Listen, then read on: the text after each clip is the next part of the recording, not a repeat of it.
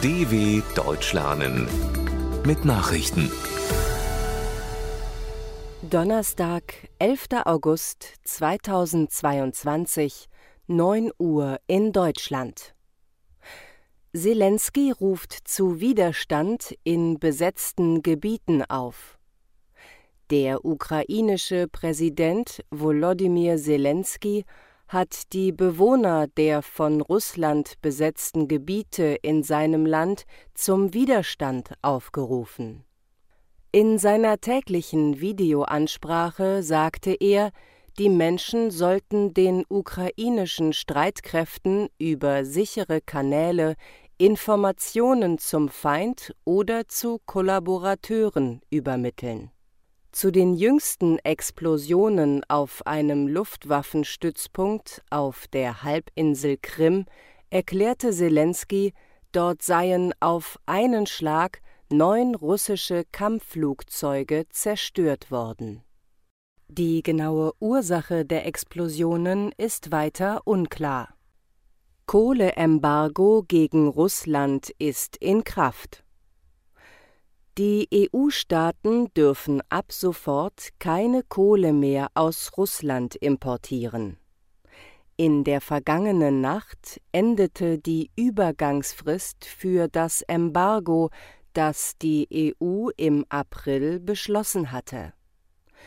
Damit sich die Industrie auf das Einfuhrverbot einstellen konnte, hatten sich die Mitgliedstaaten damals auf eine Frist von 120 Tagen geeinigt.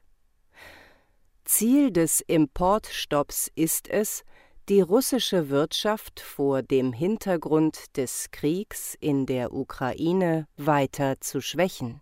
Nach Angaben der EU-Kommission von April könnte das Kohleembargo ein Minus von rund 8 Milliarden Euro pro Jahr für Russland bedeuten.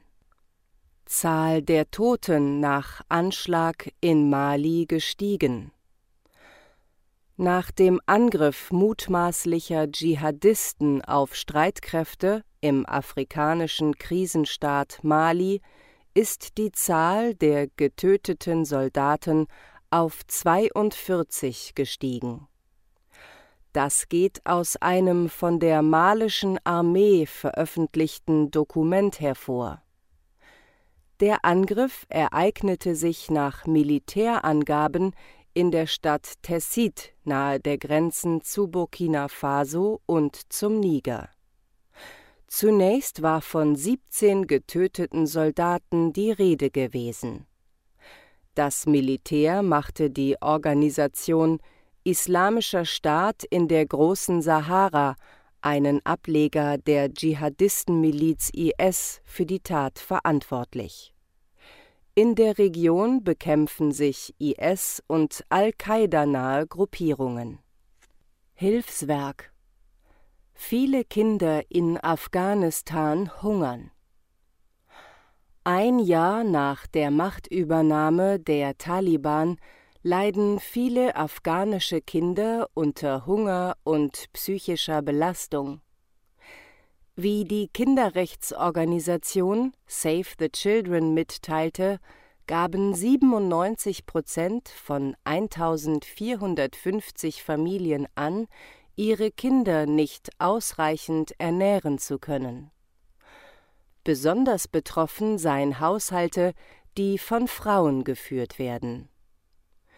Mehr als ein Viertel aller befragten Mädchen zeigten Anzeichen von Depressionen, bei den Jungen seien es 16 Prozent.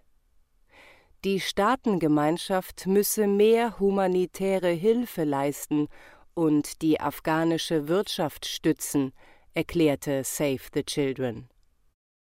Tschechiens Senat stimmt NATO-Norderweiterung zu.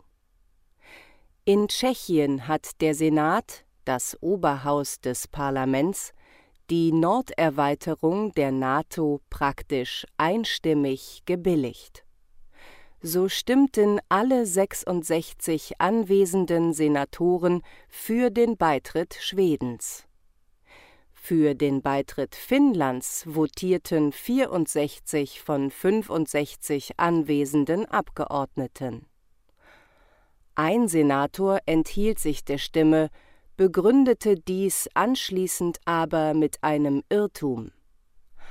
Nach dem Oberhaus muss noch das Abgeordnetenhaus zustimmen, was für Ende August erwartet wird. Dies gilt als Formsache. Die Erweiterung des Militärbündnisses muss von allen 30 NATO-Mitgliedstaaten ratifiziert werden. Großbrand in kubanischem Treibstofflager unter Kontrolle. In Kuba ist der Großbrand in einem Treibstofflager im Westen des Landes nach Angaben der Feuerwehr unter Kontrolle. Der wohl größte Brand in der Geschichte Kubas war am vergangenen Freitag durch einen Blitzschlag in einen Tank ausgelöst worden. Mindestens ein Mensch kam ums Leben, Rund 120 Personen wurden verletzt. Spezialisten aus Mexiko und Venezuela unterstützen die Löscharbeiten. Mehrere Einsatzkräfte werden noch vermisst. Bis der Brand endgültig gelöscht ist, könnten laut Feuerwehr noch einige Tage vergehen. Real Madrid gewinnt europäischen Supercup. Europa League-Gewinner Eintracht Frankfurt hat das Duell um den UEFA Supercup gegen Real Madrid verloren. Der Bundesligist unterlag dem Champions League-Sieger aus Spanien bei der Partie in der finnischen Hauptstadt Helsinki mit 0 zu 2. Die Tore für Madrid erzielten der frühere FC Bayern-Spieler David Alaba und Karim Benzema. Für Real ist es bereits der fünfte Supercup-Gewinn. Soweit die Meldungen von Donnerstag, dem 11.08.2022. dw.com/langsame Nachrichten